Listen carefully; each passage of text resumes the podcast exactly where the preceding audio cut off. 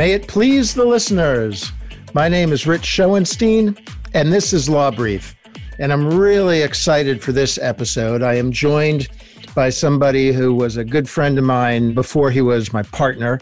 And I'm happy that he's my partner now. And that's Eric Zipkowitz. Hi, Eric. Hey, good to hear your voice, Rich. Good to hear yours too. So, Eric, for those who don't know him, has been working remotely for how many years, Eric? I'm going on. I completed uh, almost seven years. This will be my eighth year telecommuting from Long Island, New York. And that's what we're going to talk about today. We're going to do something a little bit different. Eric has a long history of working from home, and I myself have worked from home usually for a couple months a year during the summer. We thought we were qualified to kind of talk about this topic as more and more people, obviously, for bad reasons, this year have found themselves working from home. But it would appear that that's a trend that's going to continue. Don't you agree, Eric? Yeah, I, I do, Rich. And not only that, I'd go a step further. As you know, I suggested this topic for one of your podcasts. And when I realized it was needed was during a conference call with, that we were on together with firm management and a bunch of our other partners which was focusing predominantly on what we needed to do from the technological end to enable our, our employees and staff to continue uninterrupted in providing services. And as the conversation went on, and I checked all the boxes of all the fantastic things we were doing on the hardware side, shipping out printers, updating the software, and getting making sure everyone had exactly what they needed, I was shaking my head and said, "Who's thinking about the person?" And this is not a problem or a situation that's just for us and our law firm. This is for every business as we start to realize that telecommuting and working from home is here to stay in one form or another. And my own personal experience over the last seven years is all the technology in the world is not going to help us if the folks who are using it at home can't function properly. All right, Eric, let me start with this. You say you've been doing this for seven years ago. What led you to begin working remotely with your legal practice? Well, it wasn't by design. I had I had some what I can now characterize as minor back issues, lower back, age appropriate, former athlete back issues. But uh, as they caught up with me, I needed two to three days of physical therapy and a little bit of walking and a little bit of taking care of myself. So I made a call to Alan Tarter, explained the situation. We decided we'd give it a shot with me not coming into the office anymore. It was at that time, seven or eight years, almost eight years ago, it was more of a let's do a patchwork office temporarily, which at home, which we did. The good news is I made it through that process. I dropped a bunch of pounds, got into shape. And then when it was all ready to go back to the office, I realized that the only time that I had stress or I couldn't properly fulfill my obligations to my clients at times was when I was on the Long Island Railroad sitting in delays or sitting in Penn Station waiting for the trains to get going. So I said, why should I go back? There was really no compelling reason based on the nature of the practice. My clients loved the fact that they could reach me 24 hours a day instead of 24 hours a day less commuting time and it, it from there we started focus. I started focusing on bettering my own hardware and software. Hold on a yeah. second. I want to I want to get into that, but I, just wanted to so people understand this because I know this about you, and not all of our listeners do yet. You are at the time you were a partner uh, with some years of experience with your own practice, your own clients, your own business. You're running legal matters, right? Yes. So you weren't, it's not like you were an associate who was going to do legal research and could just log on a computer at home. You were running your own substantial practice. I was, but the, and again, the nature of my practice as a transactional construction attorney is drafting and negotiations of contracts. The various design and, and, and, construction agreements. And at the same time, Rich, I would also mention, you know, I take a lot of pride in the mentoring that I do to some of our associates and other colleagues. And that, frankly, was a little bit of more of a challenge because I didn't have as much FaceTime and people weren't using Zoom six years ago, seven years ago. But we managed. And then to go back to it. So, what you were saying is you built out your physical surroundings so you could work at home as effectively as you could at the office, right? Yes. And your clients loved it because they found you more accessible and the same great lawyer. Well, yeah. I mean, the interesting part was I just in the last year I I moved the Polycom phone from the city to my home office. For the last six years, my clients just wasn't calling me on my home line or my cell. And the quality of the home line wasn't as great as the Polycom, the, the, the fancy phone. But again, nobody seemed to notice. Everyone knew they were calling my home. Most were respectful of, of some sort of hours, some were not. But it was a learning experience as I went. I realized what worked both for me and my clients. And then, then, frankly, which I think we'll talk about as we go along, the things that did not work. Right. All right. So, well, why don't we get to that right now? What what were the difficulties you encountered back when you began this part of the journey? Well, when I began, the difficulty was first just re educating my clients to, to remember the right phone number to call. I think we did forward the office line. That was the biggest challenge. But the real challenge came after the first year. You know, I described the first year as the honeymoon period. I was working from home. I was maintaining and building my practice. I was working with associates and doing everything I had done in the office, but now I had three to four more hours a day to do it you know and as most folks have learned now i took my shower when i wanted to take my shower. I had my lunch when i wanted to take my lunch. And i was painting and on conference calls at the same time. But after that first year i kind of hit a speed bump. And i realized that as lovely and wonderful as the first year was i'm by myself. And when folks are by themselves and you don't have that human interaction again no zoom back then you know, I was getting a bit stir crazy. So I needed to figure out how to deal with that. Okay. So what'd you do? What did I do? I, I went back to what worked for me always. What I always tell folks when you when you come up to any sort of challenge like this is what always worked. And for me, it was always walking. I'm a walker. I can't run. I ran for the bus once years ago and I didn't like it. But I'm a walker and I'm blessed to live literally, you know, seven blocks from the Oyster Bay parks and beaches. So I made a commitment to myself to no matter how busy I was, no matter how how how much I, commitments I had to my clients, was I was going to find time every day to go for a walk, and that's what I did. And I cleared my head, and I saw people in the neighborhood, and I waved and said hello, and that worked for me. And as it evolves, you know, winter comes, you can't walk as much. I found other things to make sure that I was always aware that I was not isolating, to use that big word, because that, frankly, you know, isolation in my mind, and I think you know as well, and most folks listening will understand, can only lead to problems.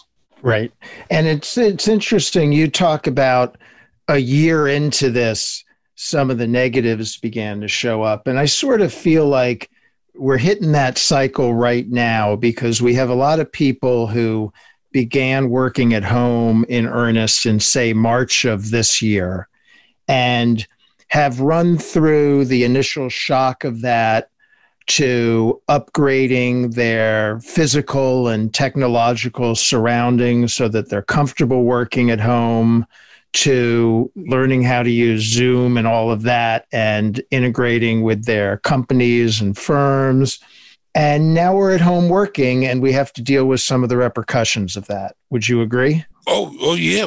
Rich, you hear the stories, you know the stories. I mean, some of them are funny, some of them are not. The the wife walking in on the Zoom meeting or the husband walking in on the Zoom meeting with, you know, in his pajamas. We could laugh that off. That's the innocent fun part.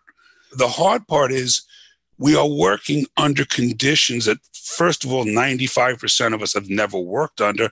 And it's in a situation where we're all scared out of our wits for one reason or another. I can't remember a time in my life where everyone was nervous about something.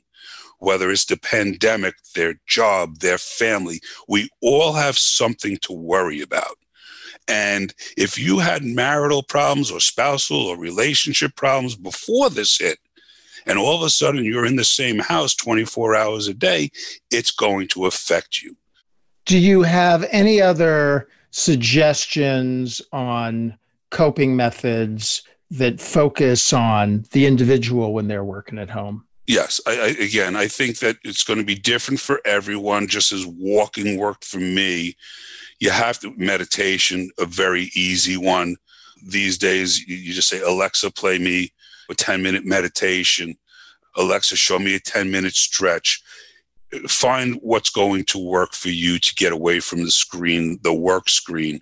Outside is always, for me, fresh air, hearing the birds, seeing the trees whatever works for you to give you that that peace of mind you have to start and if you don't know it you got to find it on the individual level exercise releases a lot of endorphins and all kinds of other things but we're all a little bit lazy when it comes to exercise but if you could just do a 10 minute stretch and take your mind off or, or a 10 or 15 minute power walk I used to take power naps in the old days. I don't know if, if people still do that anymore.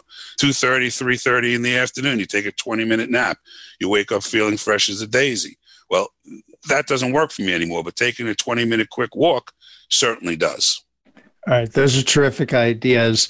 So you mentioned that you are a transactional construction lawyer. I think that's what you said. But why don't you tell us a little more about your practice and what it is you do for a living. Sure. I, mean, I build things, not physically, although I did do a little physical construction work back in high school and college. I've always been fascinated by people who build things, architects, engineers, and I have absolutely my brain doesn't work that way. That's why I admire them so much. There, you know, I see the artistic side of architects and engineering, but I can't do it. But what I can do is think very concretely. And when it comes to negotiating and drafting contracts, yeah, I read and write, Rich. That's what I do. And I listen. And what I try to do is, I, I guess you could say I'm known for, is I draft very straightforward agreements for very complicated projects. The types of projects I work on are often multi year, multi building, multi-discipline. We could have, you know, three or four or five different architects, significant engineers, so that the project itself is complex. The legal issues, when you have so many moving parts on a billion dollar, five year project, are numerous and complicated. But I try to turn the agreements into something that sets forth the parties' understandings, allocates risks and rewards in a straightforward manner. So, what do I do? I'm losing track of the years, but I was told about the new Yankee Stadium. Oh, must have been a dozen years ago. I was brought in to work on that project when it was top secret. They were still designing it, and my son was five year old Yankee fan, and I couldn't tell him that daddy was working on the new Yankee Stadium for like two and a half years. Uh, it was terrible, you know, from a personal, but it was a very exciting project, of course. So that's an example. Right now, I'm working. You couldn't. With, you couldn't. You couldn't get a gig working on Citi Field, huh? Well, you had to settle. You had to settle for the Yankees. Well, that's a different story because, as you know, I've said very often that being a good boy from Queens and a Mets and Jets fans, one of the drawbacks of commuting for 20 years is that sometimes you're away from your kids and a stay-at-home dad who's a Yankee fan gets his teeth into him. So that's why how my son and daughter ended up as Yankee fans, but that's for a different day and the fellow who did it knows it as well, and he's still a dear friend of mine. Uh, but, but and I love what I do, which is unique among some lawyers. Yeah, it's too unique. I love what I do too. So I think we share that enthusiasm. Let's do a closing argument. We like to leave the listeners with a takeaway on the topic of the day. Do you have one in mind? I have one in mind if you don't. Let's try to do it together. So, so my takeaway would be I hope everyone understands that we've really just scratched the surface here and that anyone listening, and it doesn't matter which side of the table you're on, whether you're a worker or in management, the workers have to make management aware. Management needs to be proactive on this issue. Virtual hugs are sweet, but they're not a real hug. That's a good one. I was just going to say, take care of yourself. And, uh, and, And that others. means, right, right. And look past getting the right technology and the right rising desk up in your attic and look out for the people too. Yeah. Don't you think? it's got to be on the radar. We've got to be again. I think I think most firms and companies have taken care of the hardware, software, immediate needs, and probably for the next year or so, you maybe some tweaks here and there. So now let's focus on the human side. Let's figure out how we can get together in parks every once in a while, go to drive-in movies every once in a while together. Find a way to see each other outside of the screen. That's my goal. Excellent. Well, thank you, Eric, for joining us today. I look forward to the next time I get to see you in person. Me as well, my friend. Be well. All right. Take care, everybody. Thanks, everyone. Bye bye, Rich. Thank you again for listening to Law Brief. Now, here's something lawyerly a disclaimer. We are not your lawyers. We do not have an attorney client relationship, and this podcast does not constitute legal advice. If you need legal advice, you should contact and engage counsel of your own choosing who can best address your own situation and particular needs. You can find more information about our law firm, me, and many of our guests at our website, www.tarterkrinsky.com. We are a mid-size, full-service firm located in New York City and New Jersey. If you want to contact us for any reason, be it comments, topic ideas, or anything else, you can email us at podcast at tarterkrinsky.com. You can also follow this podcast on iTunes, among other places, and we would very much appreciate it if you rate or review us. I'm Rich Schoenstein, and this was Law Brief.